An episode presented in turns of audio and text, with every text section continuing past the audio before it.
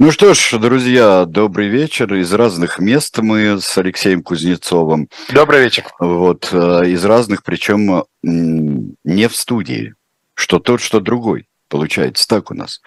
А дело а, у нас сегодня такое сепаратистское, поэтому вот, мы сепара... сепарировали. При этом я должен объявить э, торжественный дисклеймер, угу. что мы ни в коей мере, ни в малейшей даже, не поддерживаем идеи э, расчленения чего бы то ни было и какого бы то ни было сепаратизма. Вот, мы, э, да, и сразу, пока я не потерял, вот здесь то, что нам пишут э, в чате, пока я не потерял, очень просят объявлять э, тему, вывешивать в программе, э, собственно, уже в, э, в программе, которая у нас идет, в программе «Дилетанты» и «Живого гвоздя». Вот, ну, что... Э, ребята вывешивают накануне вечером, так mm-hmm. что она, в общем, сутки-то висит. Э, там, ну, хорошо, будем стараться. В своем телеграм-канале я буду, наверное, тоже заранее где-то ну, в общем, как принято решение где-то в районе вторника, среды, соответственно, буду объявлять хорошо. Все, все, и последнее. Все, Интернет, который, который нам э, это, об этом и просил нас, вот он тоже говорит, что мы все вообще из разных мест здесь. А, да, так что мы, да, это, это очень Я, кстати, тон, надеюсь, тонко. что нас, несмотря на разницу во времени и то, что, в общем, поздний вечер уже в некоторых районах Сибири, а в некоторых не поздний, но все равно глубокий достаточно. Я надеюсь, что нас Сибирь тоже посмотрит. Да. Хотя уже заявили из Красноярска. Прекрасно. Красноярск один из трех. Из основных, Кемерово. Из да. трех основных городов. Да. Э, э, Томск, Омск, Красноярск, ну еще Иркутск, конечно. Вот это те города, где это было заметнее всего, вот это вот движение. Но я думаю, что сибиряки о своих героях знают. Потому что именами нескольких героев нашей сегодняшней передачи названы улицы в нескольких сибирских городах, стоят памятники, выходит литература а надо сказать, что когда э, мы э, от журнала «Дилетант» с ребятами были на Красноярской книжной ярмарке, я имел возможность с огромной радостью убедиться в том, какой э, интереснейший и очень значительный по объему пласт вот краеведческой сибирской литературы а помнишь, это всегда существует. было? Было, да. Помнишь, специально ездили там, например, за декабристской литературой, нужно было вообще в Иркутск ехать. Совершенно верно, да. Да, исследований. Вообще это, так сказать, тоже тема, которая заслуживает, я считаю, отдельного рассказа, как люди ездили в Советском Союзе, э, в позднем Советском Союзе за книжками в экспедиции, то в Архангельск, потому что Архангельское издательство отличалось, то в Кишинев, который мог там первым издать какой-нибудь роман братьев Стругацких, то там за Ахматовой в Мурманск, да, то есть это вообще-то тоже такое много о нашем, скажем, о нашей юности говорит. Ну так вот, значит, что за дело? А, дельце это чисто жандармское, да, жандармы раскрыли организацию. Правда, в отличие от многих жандармских делец, организация действительно была. Правда, эм, назвать ее организацией вот все-таки сильно э, погрешить против истины. У этой организации не было пока ни сколько-нибудь оформившегося руководства, ни какого-то там политсовета, штаба, как его ни назовите. Не было каких-то маломальски регулярных изданий. Даже, в общем-то, программу действий они себе, видимо, представляли в самых-самых общих чертах. Впечатление такое, как если бы декабристов будущих накрыли где-то на стадии Союза спасения году эдак в 1817. Mm-hmm. Вот увидели бы примерно то, что увидели, так сказать, э, следователи в этой ситуации в организации сибирских сепаратистов или э, сибирских э, областников, как это часто сегодня называется, да, областничество, такой термин применительно к ним существует. Началось все на самом деле не в Сибири. Началось все в Петербурге, как и положено в империи. В Петербургском университете, в петербургских институтах, например, в Петербургском, э, значит, э, историческом, извините, педагогическом, конечно, институте, училось некоторое количество сибиряков. И они создали что-то вроде землячества – Самое, в общем, обычное для студентов дело, да, люди, находящиеся далеко от дома, тянутся к таким же, к людям, которые там ходили по тем же улицам, которые дышали тем же воздухом, которые представляют себе, ну, значит, несколько другой уклад жизни. А в Сибири он, конечно, несколько другой. Э, и в XIX веке тоже. В XIX веке, наверное, даже в большей степени, чем сейчас, не было уравняющего всех телевизора, связывающего всех ну, интернета конечно, и всего да. прочего. Да? да, и при общей глобализации вообще, когда конечно, очень много всего конечно. общего. Чехов э, на Сахалин едучи э, очень подробно об этом писал. Совершенно верно. Совершенно да. верно. И э, вот, э, значит, как это всегда требуется, нужен некий человек, вокруг которого бы это все забурлило. И такой человек нашелся. Николай Семенович Щукин. Сейчас Полина нам даст первую картиночку, первый портрет. Она, к сожалению, очень низкого качества, другой я не нашел, но, тем не менее, вы имеете себе представление. Такой типичный интеллигент, чем-то ужасно напоминающий э, молодого э, Добролюбова. Пен... очками, видимо. Вот что о нем напишет хорошо его знавший товарищ. Вечно подвижный, неугомонный, впечатлительный, хватающий жадно на лету все новое, необыкновенное и быстро усваивающий. Он выражал тип любознательного и восприимчивого сибиряка. Усвоив что-либо, он делался фанатичным поклонником и апостолом новой идеи, часто не переварив ее вполне решительный, лаконичный тон, умение обрезать противника, страстность и горячность, которую он вносил, производили впечатление человека убежденного и непреклонного. И вот, не закончив по каким-то там своим личным обстоятельствам курса в педагогическом институте в Петербурге, он в 59-м устраивается в Томске учителем в гимназию, и там вокруг него, естественно, молодой, энергичный, интересный из столицы приехавший учитель, вокруг него возникает кружок гимназистов старшего класса, и он некоторых из них, в том числе двух будущих фигурантов значит, этого дела, э, Наумова и Ядринцева, он соблазняет, хотя, возможно, они и до этого, и без него как бы собирались, он соблазняет ехать в Петербург в университет учиться. Они туда приезжают со свежими силами, вливаются в это землячество, и в конечном итоге получается такой вот клуб людей, которые обсуждают будущее их любимой Сибири.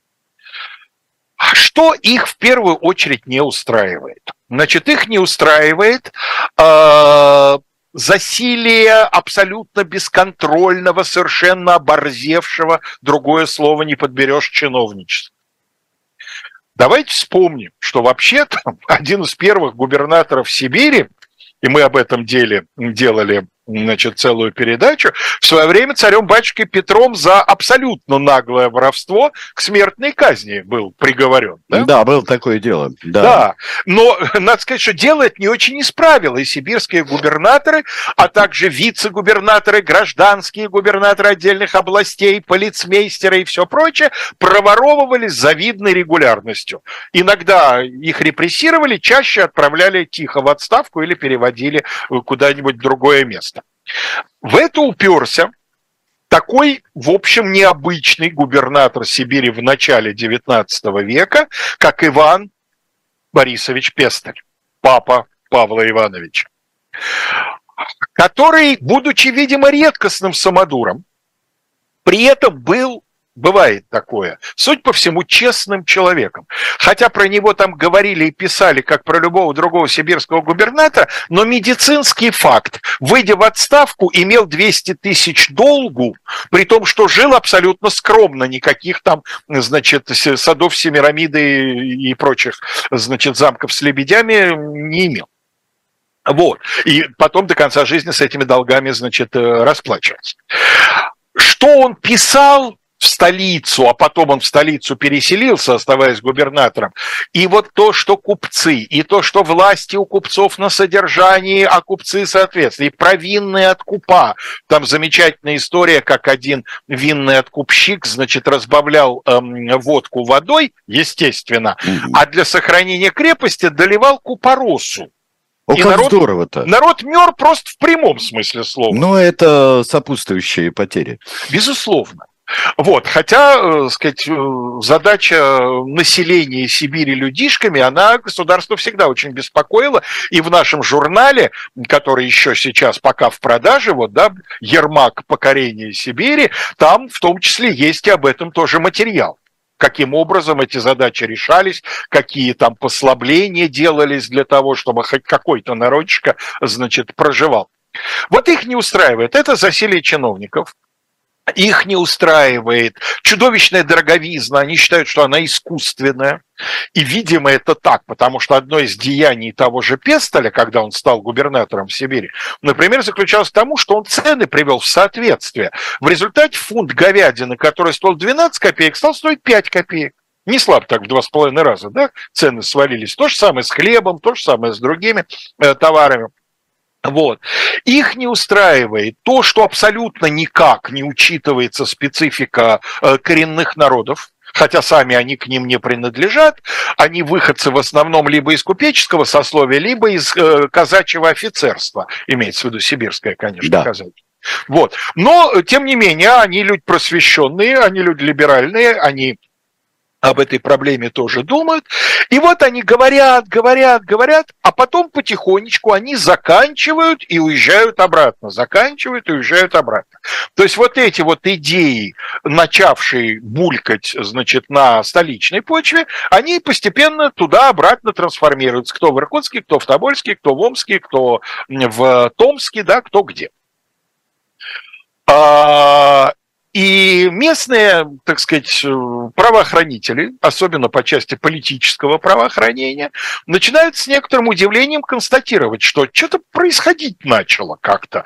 Все у нас было хорошо, сплошные концерты, а теперь пошли какие-то лекции. И вот я приведу документ. Да, Полин, покажите нам, пожалуйста, следующую э, фотографию. Значит, э, это э, главный наш сегодняшний герой, Слева он в молодости, справа он уже в конце своей довольно длинной жизни, 85 лет он проживет, это Григорий Николаевич Потанин, совершенно замечательный этнограф, географ э, и человек, очень много сделавший для э, развития да. Сибири во всех, можно сказать, отношениях.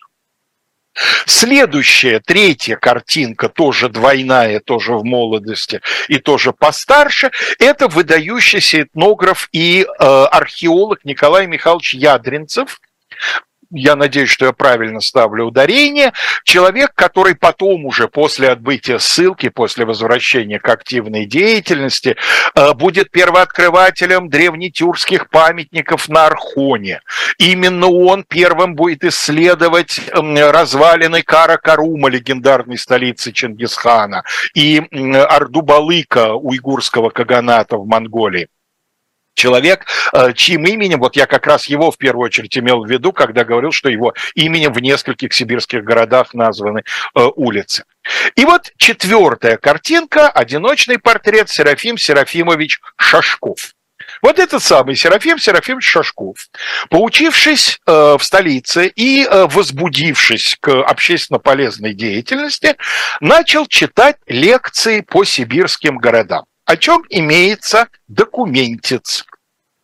Документец поразительный, если учитывать, что написал его э, начальник Томского губернского жандармского управления Киприан Фаустинович Кретковский. Майор. Через 10 лет мы его встретим уже генерал-майором. А, жандарм до мозга костей, с молодых ногтей, с младших офицерских чинов, жандарм, да, такой. Жандарм-жандарм. В, те, в то время, когда он составляет этот документ, в Казани умирает его жена э, Анна Егоровна Мертвага, но вот его, видимо, дела службы не позволяют к ней присоединиться я имею в виду в смысле э, не, не на том свете, а в ну да, ну да. Казани, да. Вот, а документ поразительный. Вот смотрите. В начале всего февраля, это 65 год, Прибыл в город Томск проездом из Восточной Сибири некоторый лектор Шашков, урожденец Иркутской губернии, происхождение из духовного звания, получивший образование в Казанской академии и потом поступил в Санкт-Петербургский университет. Но, как говорят, не окончивший курсы, исключен был из он вследствие беспорядков, происходивших там в 1861 году. Потом жандармы присовокупили справку, что не имел он к этим беспорядкам никакого отношения, и курса не закончил не из-за исключения, а по личным обстоятельствам. Личность этого молодого человека со светлыми познаниями, прекрасной диктой, то есть речью, и прогрессивными идеями снискал к себе в кругу Томского общества благосклонных, принявших с охотой предложение его читать в общественном собрании публичные лекции, которые с дозволения томского губернатора Лерхе в сторону томского губернатора Генриха Лерхе пошел хороший булыжник такой. Ему потом действительно эта деятельность отольется, тем более, что человек был жутко упрямый, все время пытался спорить даже с вышестоящим начальством, и ему, конечно, припомнят, что у него под крылом с его дозволения вот это все произросло. С дозволения томского губернатора Лерхи производилось по представляемой его программе при посещении каждый раз до 150 человек слушателей, неплохо для провинциальных лекций, да, преимущественно из купечества, мещан, сосланных из Польши по политическим делам, вот это сразу должно нервное подергивание у начальства было вызвать, да, 63-й год восстание польское, ссыльных в Сибирь, и вот в 65-м они тут лекции слушают, понимаете ли, да? И одной четвертой части, как я понимаю, от общего числа присутствующих, чиновного класса людей. В первой лекции о временах после завоевания Сибири, не соблюдая последовательности в истории Сибири, Шашков выбирал статьи самых черных событий, выставляя резко ужасы произвола и деспотизма властей во всех ступенях администрации, начиная с бюрократов до местных людей-чиновных, которыми поселенные народцы подвергались тяжким испытаниям, указывая на бездействие при этом правительства. Понятно, формула обвинения, но дальше фраза абсолютно поразительна. Чтением этим Шашок, Шашков не сказал ничего нового или невероподобного. Да. Известно да. всем, что в Сибирском крае в настоящее время преобладающий порог во всех чиновных властях корысти взяточничества, пишет начальник местного КГБ. Mm. Да, отлично. И многие слушатели сей лекции испытывают и видят бесправные злоупотребления их. На второй лекции читаны были статьи также исключительно в выборе каких-либо катастроф, происходивших от злоупотребления властей, начиная с 17 столетия до современности, от древних с беспредельными правами воевод до генерала Муравьева включительно описывая таким родом, я думаю, что генерал Муравьев Амурский имеется. Да, да, да, да. да? Описывая таким родом исторические события в Сибири, Шашков, увлекаясь, фразировал он и собственным заключением, так что почти по каждой статье чтения его делался вывод к тому, что причиной беспорядков само правительство. Сжатость способов народного образования – относил к умыслу всегдашней опеки правительства. В деспотизме прежних главных начальников Сибирского края полагал причину ту, что высылались на эти должности для того, чтобы нажиться, то по интригам приближенных ко двору, то по связям родства, тоже с корыстной целью. И так далее. Это не все донесение. А как подробно-то? Подробно-то. Подробно. Но подробно. И э, причем э, при этом он как бы э, пишет, что молодой это человек блестящий, молодой это человек образованный, с прекрасной речью, да, вроде как не злодей. И вот поди пойми его полицейскую душонку, зачем он это делает? Значит, напомним, который год это у нас? 65-й, начало 65-го года. Да. Польское восстание 63-го и заключительный этап войны североамериканских штатов, которую мы называем войной севера-юга, они чаще войной гражданской. Да? Или... Но при этом еще и реформы сейчас. И реформы обязательно об этом сейчас будут. Итак, жандармы пока не торопясь переписываются, Но дальше происходит событие, которое, собственно, всю эту ситуацию взорвало. 21 мая 1865 года.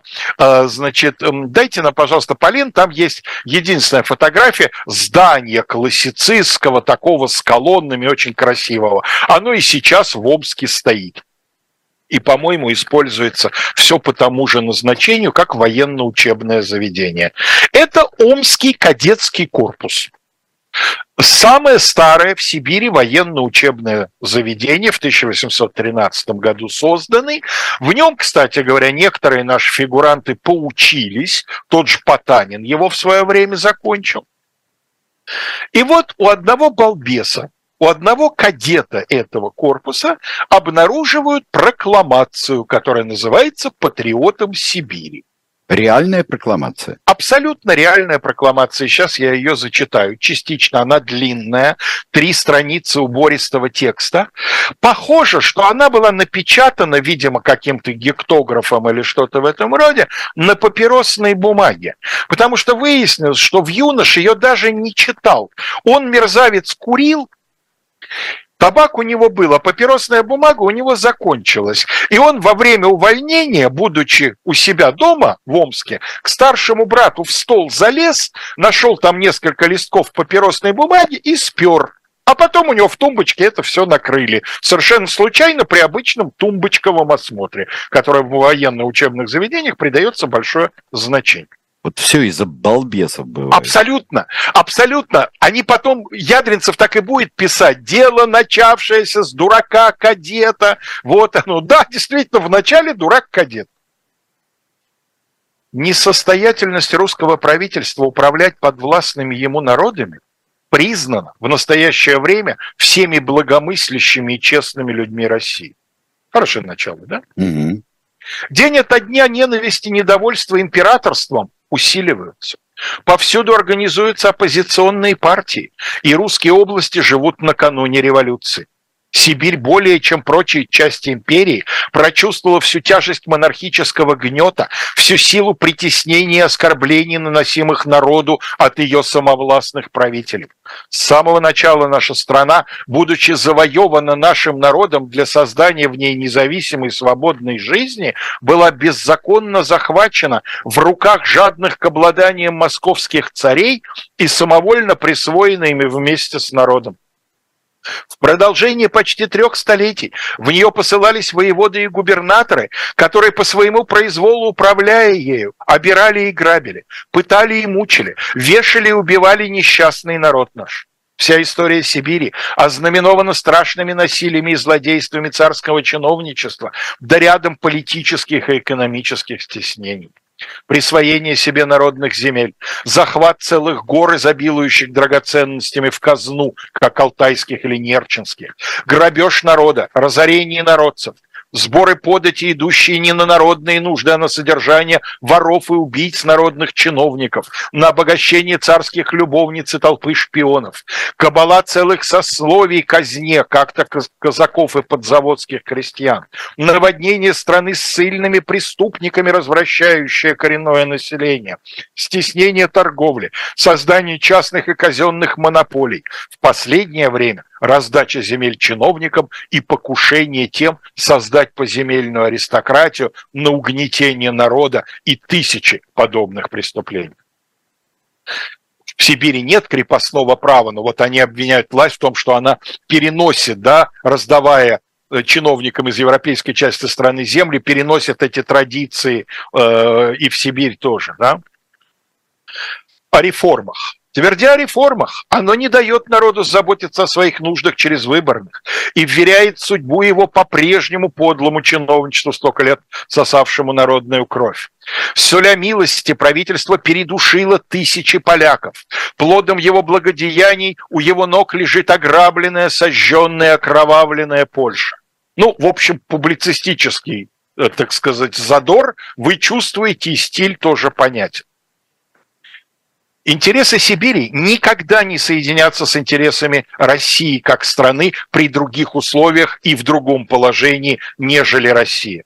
Особенное географическое положение, особенная территория, особенная производительность, особенные экономические интересы, особенные соседние страны, а вследствие этого потребность особенной политики. Все это требует самостоятельности Сибири, и она должна отделиться от России во имя блага своего народа, создавшего свое государство на началах народного Э, самоуправления. Мы, наверное, Сереж, должны прерваться. Да, да мы прервемся. А я потом хотел бы, к резолюции Я хотел бы перейдем. только одним замечанием эту часть нашу завершить. Угу. Пишет Константин Смирнов, э, напоминает аргументацию североамериканских колонистов периода борьбы за независимость. Абсолютно. И сейчас во второй части мы все это увидим. Конечно. Да, это очень точно. А мы, друзья, с вами у нас сейчас реклама будет, а потом мы книжечку представим.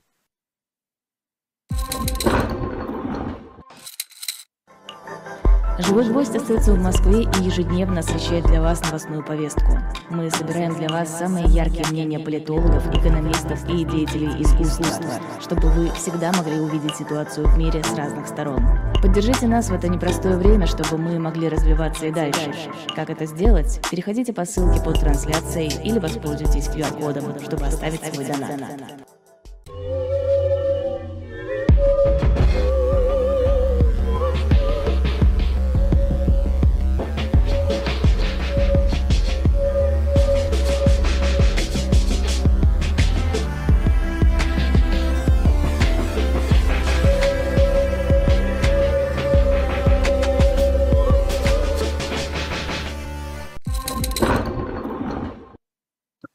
Друзья, у нас в шоп «Дилетант Медиа» есть книга, э, которую вы наверняка читали, и э, если не читали, то кино смотрели.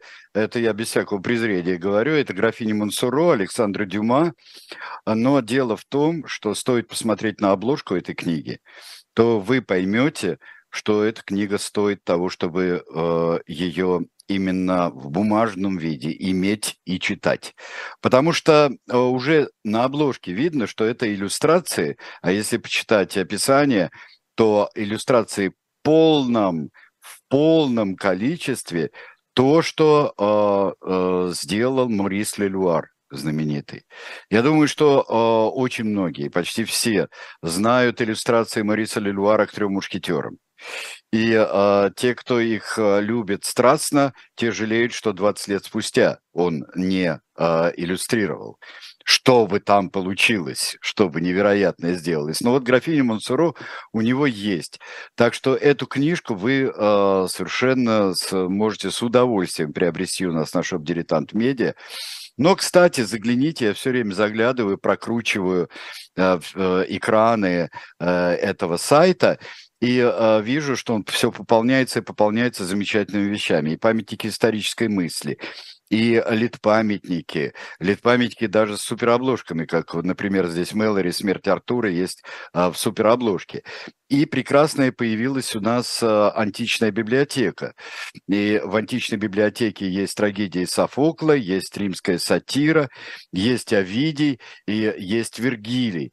Так что э, смотрите, выбирайте себе. Есть несколько добавлю замечательных советских собраний сочинений в единственном да. экземпляре. Два часа назад еще был восьмитомный Конан Дойль, еще был Рыжий Майнрид, еще был Финемор Купер. Э, Обратите пестренький, внимание. Пестренький, пестренький, пестренький, пестренький, пестренький Финемор Купер. Да, Прекраснейший да. совершенно. Я так радовался, когда Уткин почему-то стеснялся, когда мне подарил на день рождения уже во взрослом возрасте, подарил мне собрание сочинений Финемора Купера.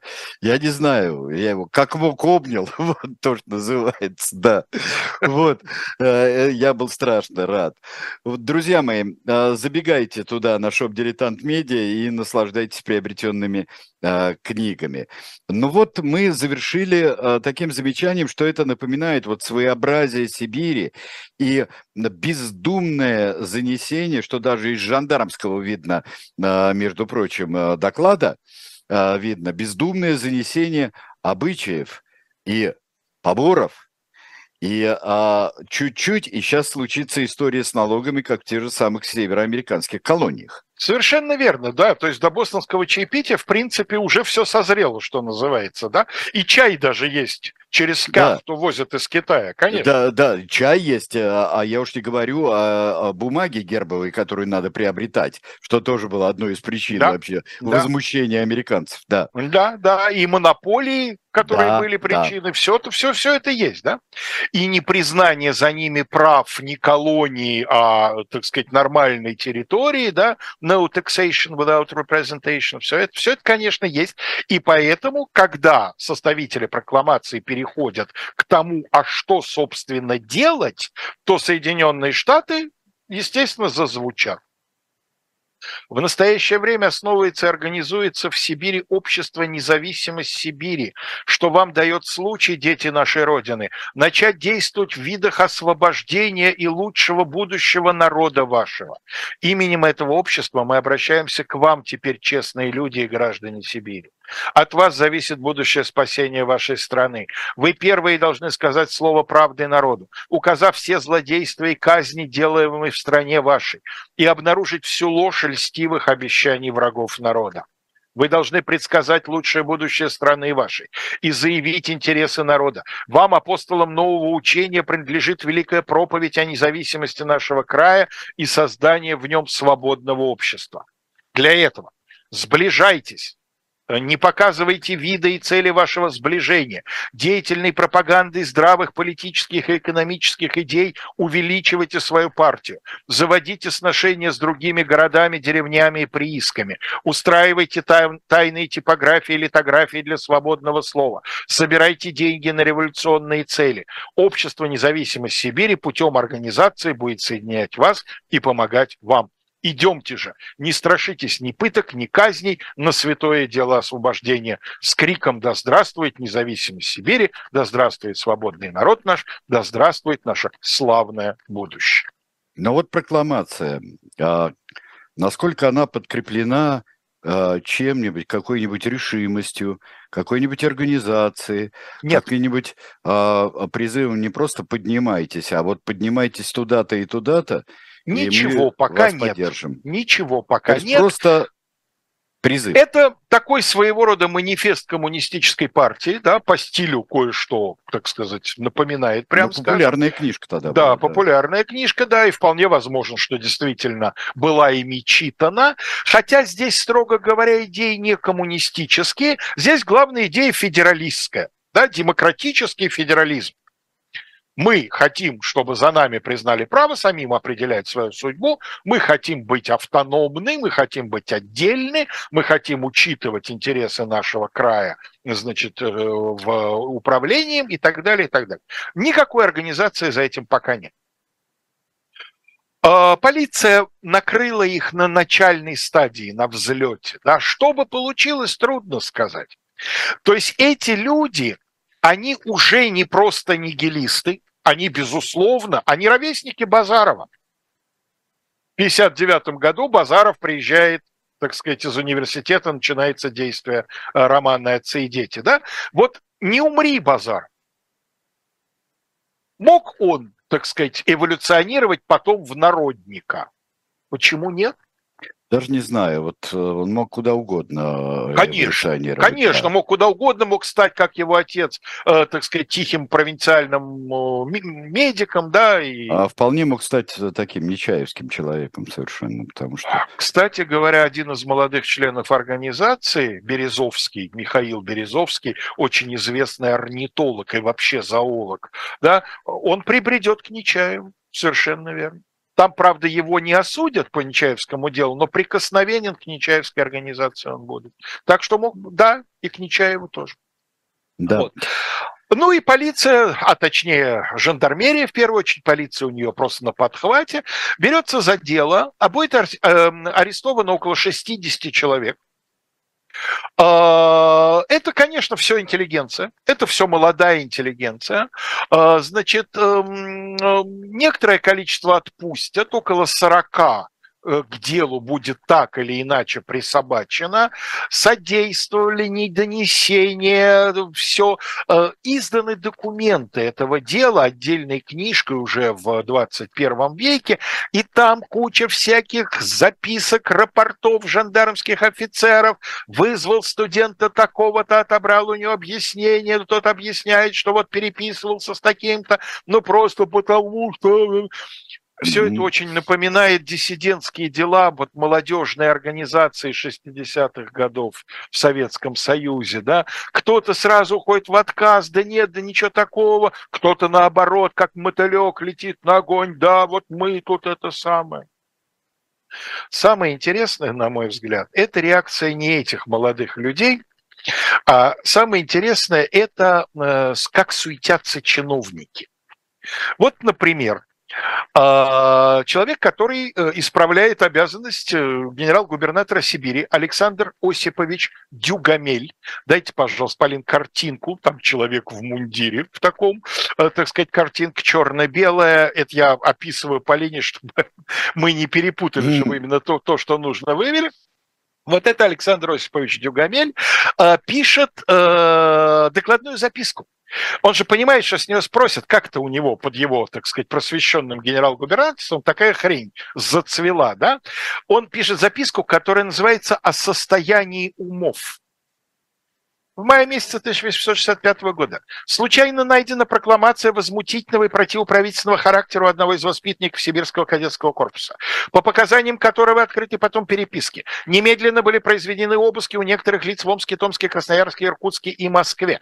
По этому поводу учреждена была мной следственная комиссия в городе Омске, куда и доставлены для допроса арестованными все прикосновенные к этому делу.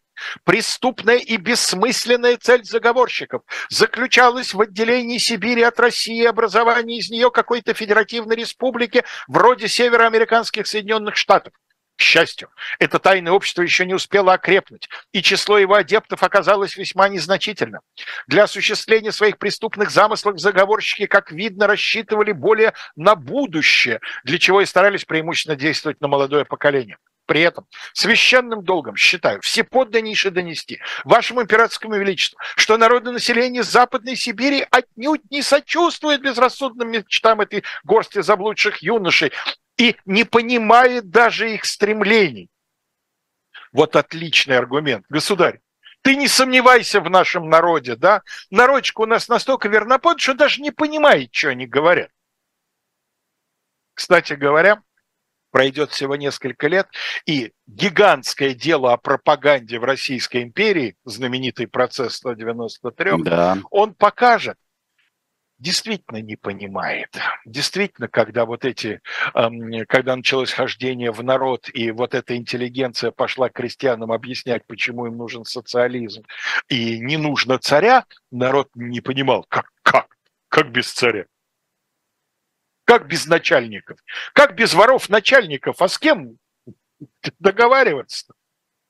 Кстати, потом вот эти ребята, уже став взрослыми умудренными людьми, они э, каждый по-своему э, с разочарованием напишет, вот мы очень надеялись на сибирских предпринимателей, думали, что вот они, как в Америке, станут основой, опорой вот этого движения. Мы убедились, это им не нужно. Они привыкли вот к этой ситуации, что подкупил губернатора, и спи спокойно. Э, заноси по определенным числам, по определенному адресу, и хоть купорос в водку доливай. Вот что хочешь, то и делай. Их это устраивает, да? Грабительский, для того, чтобы грабительский капитализм перерос в что-то относительно цивилизованное, нужно что-то, нужно нечто, да? Сам, видимо, не перерастет. Но, в общем, так или иначе, Дюгамель оправдывается. Дюгамель создает следственную комиссию из шести человек. Потом, вот в этом сборнике документов, там будет обильная переписка э, о награждении, кому какой орденишко, кому эм, годовой оклад жалования – председателю комиссии годовой оклад жалования 1400 рублей, между прочим. Кому полугодовой оклад жалования, тоже, между прочим, немало для них. Да? Вот. И э, в результате ничего такого вот то, о чем ты спрашивал, да, есть ли за этим хоть какая-то угу, конкретная угу. деятельность. Ничего этого не обнаружено. То есть на самом деле к чести э, полиции и администрации надо сказать, что они э, не соблазнились тем, чтобы это дело представить как действующую организацию. Не думаю, что они это сделали потому, что были хорошими людьми. Просто они, скорее всего, боялись, что если получится, что организация была уже действующей, им же и прилетит. Я поэтому и цитирую записку Дюгамеля, где он говорит, нет, они не успели, не, не успели, не, мы да, вовремя, да. мы вовремя схватили, к счастью, слава богу, да. Вот. 23 а, декабря 1865 года господину главному начальнику третьего отделения собственного императорского величества канцелярии, то есть князю Василию Андреевичу Долгорукому, Следственная комиссия, учрежденная в Омске по поводу распространения в Сибири вредных противоправительственных идей, окончила ныне производимое ею дело. Два с половиной года. Да? Два с половиной года они их мурыжили, допрашивали, содержали в, в Омском тюремном замке. Правда, по воспоминаниям участников, содержание там было либеральное, камеры закрывались только на ночь, а можно было даже за очень небольшую денежку уйти из тюрьмы в ближайший кабак. Но только обязательно вовремя вернуться и никакого там шума не учинить в этом кабаке, иначе господину караульному офицеру там неприятности всякие. Ну, конечно, да. Вот. То есть Везде люди, да, и в Сибири тоже люди окончил производимое дело, которое вместе с описью, приложениями и краткую записку из дела согласно отзыву от 18 июня за номером 1440 имею честь припроводить на благоусмотрение вашего сиятельства. Председатель Следственной комиссии, член Совета Главного управления Западной Сибири, действительный статский советник Пелино, вместе с этим командированный мной в Санкт-Петербург для представления всеподданнейшего отчета, может быть полезен при рассмотрении дела как человек, изучивший в продолжении полу года компрометированных лиц, знающие хорошо все обстоятельства дела. Ну, забегая вперед, сразу скажу, что пригодится статский советник Пелено, не вернется в Сибирь, будет приспособлен по э, части третьего отделения для дальнейшего использования. А, дело передается в как мы бы сейчас сказали, федеральную следственную комиссию, в главную следственную комиссию при императоре. Полин, там у вас есть э, портрет цветной красавца в белом кавалергардском мундире. Покажите его, пожалуйста, всем. Это председатель этой самой следственной комиссии. Конечно, он уже не так молод, как на портрете. Никакого особенного влияния на это дело он не окажет, но просто интересно, кто это. Его фамилия Ланской. Это муж mm. Натальи Николаевны это Гончаровой тот... в первом а, замужестве ах, Пушкина. Ах, ну да, это тот Ланской. Это тот Ланской, да. А что удивляться, Сереж, если дочь Александра Сергеевича Пушкина вышла замуж за сына Леонтия Васильевича Дубельта? Нет, тут нечего удивляться, э, что хорошая партия. Да. Партия оказалась дрянь, поскольку дрянь, да? Э, младший угу. Дубель был абсолютно неисправимый буяный игрок. В результате они вынуждены были разъехаться и жить по отдельности. Ее, кстати говоря, предупреждали. И вот тот же э, Ланской, ее отчим, предупреждал. Но она говорила, а больше женихов нет. А то я вообще останусь, как старшая сестра, не замужем, да? Так что нет уж, извините, выйду. Но потом, конечно, естественно, вынуждена была признать правоту родителей. Как оно с детьми? Всегда бывает. А, да. На следствии, ну вот. на следствии э, эти молодые люди вели себя по-разному. Э, кто-то признавал все и говорил, да, да, это мы, я не... Так же, как декабристы, да, я не собираюсь скрывать. Если я сейчас начну говорить, что это не я и что это не мои мысли, я этим скомпрометирую то дело, да, которое я, так сказать, делал. Нет, я вот готов понести наказание. Кто-то пытался изворачиваться, кто-то просто ушел в глухую несознанку и никаких показаний по существу не дал. Ну, это, в общем-то, все дело обычное. Что в конечном итоге было э, по этому поводу решено? Решено было, что главный виновный заводчик всему это Григорий Николаевич Потанин. Похоже, что так оно, в общем-то, и было. Да, похоже, что из него не сделали паровоза, как скажут уголовники. Он действительно был вот этой вот душой этой организации. Э, ну, соответственно, дело было передано для решения в э, Сенат. Шли последние месяцы старого суда февраль 66 года. Уже осенью 66 года заработают по крайней мере в европейской части России, новые судебные учреждения. Сенат превратится в высшую кассационную инстанцию. Пока еще Сенат – это Верховный суд империи, и, соответственно, ему... Причем поручили это дело одному из московских департаментов. Да, было четыре петербургских департамента, два московских, два варшавских.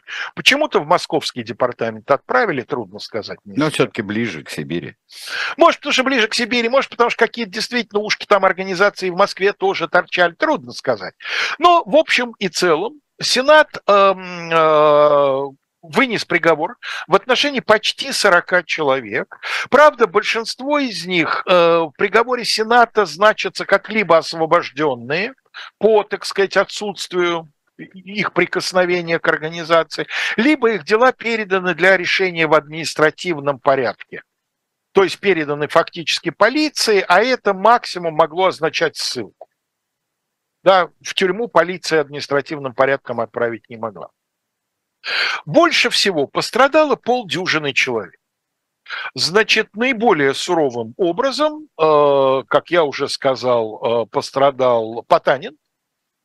Э, в отношении него была применена гражданская казнь, лишение всех прав состояния не только особенных, присвоенных его сословием, да, а вообще он перестает быть э, гражданином. Ну, понятия гражданин нет в то время. Да, но э, э, что это означает конкретно для человека? Это означает, что он не может вступать в брак, что он не может владеть имуществом как собственник. Это, э, собственно, его переводят в разряд недееспособных в гражданско-правовом отношении.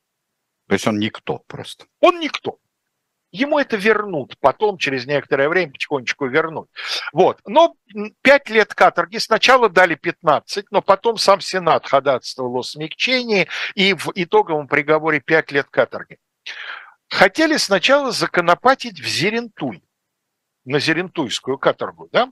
Но тут взвилось сибирское начальство. Вы чё? Они же сибирские сепаратисты. Вы хотите их у нас здесь оставить, да? Пустили козла в огород, так сказать, э, стеречь капусту? Забирайте их.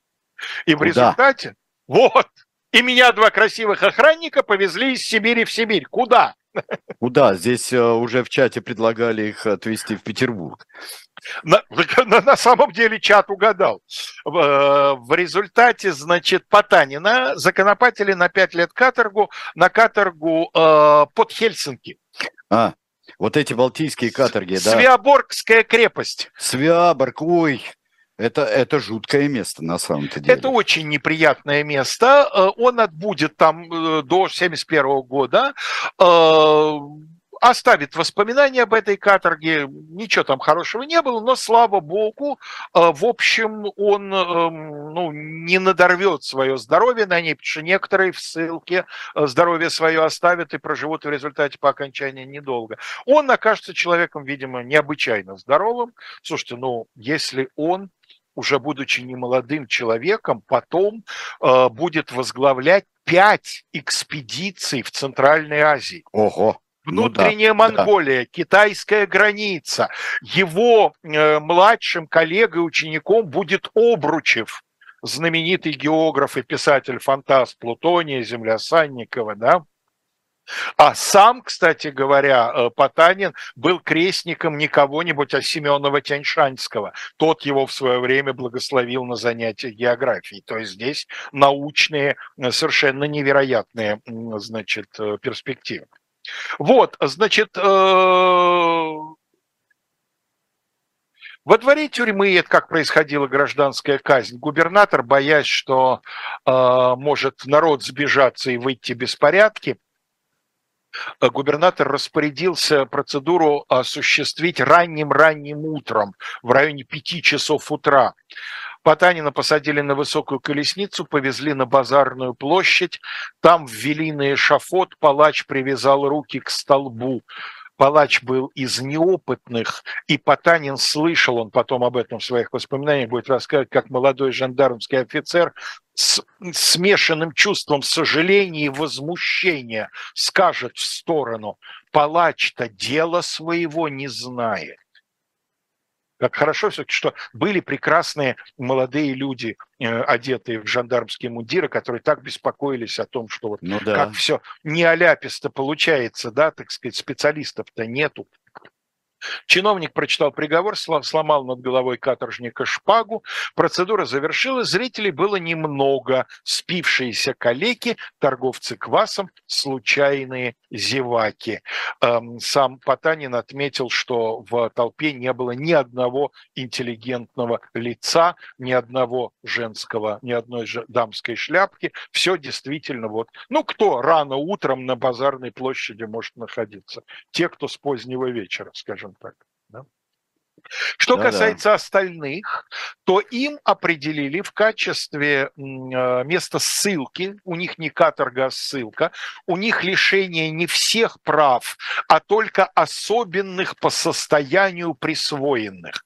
То есть, иными словами, они э, по уровню своих э, гражданских прав приравнивались к крестьянам самое нижнее сословие Российской империи, у которого нет никаких особенных прав. Вот их, соответственно, до этого состояния не сводили, их разослали на север европейской части страны, в две губернии. В Архангельскую, в хорошо нам известный по проекту «Мой район» город Шинкурск, угу.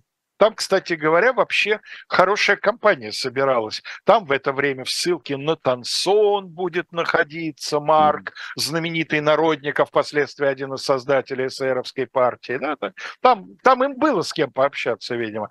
И Аланецкая губерния. Аланецкая губерния со столицей в Петрозаводске, это большая часть нынешней Карелии, хороший кусок нынешней Архангельской области и, по-моему, небольшой кусок нынешней Вологодской если я не ошибаюсь. Ну вот за Архангельскую и за Карелию я уверен, насчет Вологодской нет.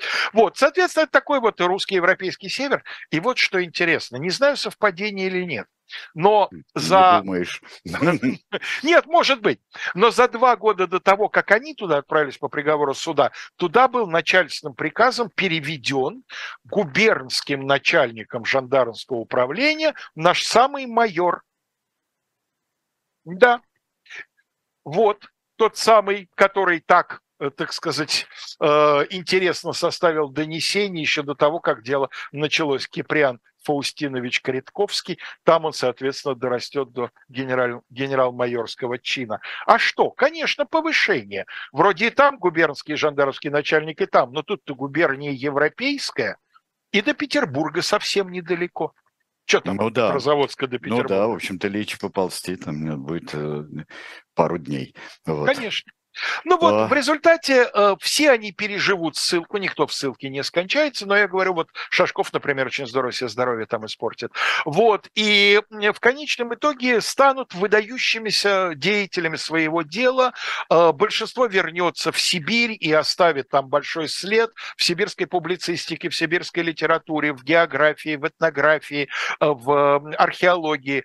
Ну, что сказать, вот... Э, э, Потанин умрет в первые дни прихода красных э, на место Колчака. Он будет очень тяжело и достаточно долго умирать от болезни, умрет со словами «а так хочется еще пожить, хочется знать, что будет с нашей любимой Россией». Вот сегодня, да, да. через сто лет после его смерти хочется сказать «умирайте, умирайте, не отвлекайтесь». А, а, власти могли сказать, конечно, вот видите, вот видите, да. да, вот, вот мы а, научили уму-разуму. Совершенно верно. В самом начале. И как вот такие люди прекрасные да, из них. Небольшие да? дозы домкома, парткома и товарищеского суда дают самые благоприятные результаты. Да. Вот Алексей Хатыненко говорит, э, что у них рядом э, Свиабрская улица. Э, я думаю, что они назывались в советское время э, в честь Свиабрского восстания. Наверное. В основном. А Алексей Хатыненко на что, со звуком слушает? О, это редчайший случай. Ну, Особенный ну, день. Красным Ну, цветом раскрасили. Друзья мои, ну, каждый волен слушать. Это Да, правда. как Я просто хочет. удивился. Я что сказал? Я просто Да, удивился. Да, да, просто прекрасно. Я ему очень благодарен, что он вспоминает эту вещь. Вот. А, ну что ж, друзья мои, мы на этом завершаем сегодняшний разбор а, дела политического, как оказалось. А, Мы а, сегодня Быков будет записи, но с чатом. Сегодня будут, а, будут у нас э, и четверги будут у нас пастуховские э, с Алексеем Венедиктовым, который э, никуда не делся, как бы вы ни этого не ждали. Э, Так же, как никуда не делся и Белковский. Будет он завтра у нас в 16 часов, и после этого сразу у меня, чтобы два раза не бегать, у меня сразу будет э, слух и эхо. Так что А сейчас, приглашаю. я так понимаю, Василий Полонский с Владиславом Иноземцевым беседует в особом. Прекрасно, да, прекрасно. Всего вам доброго, до свидания. Всего хорошего, всем всего доброго.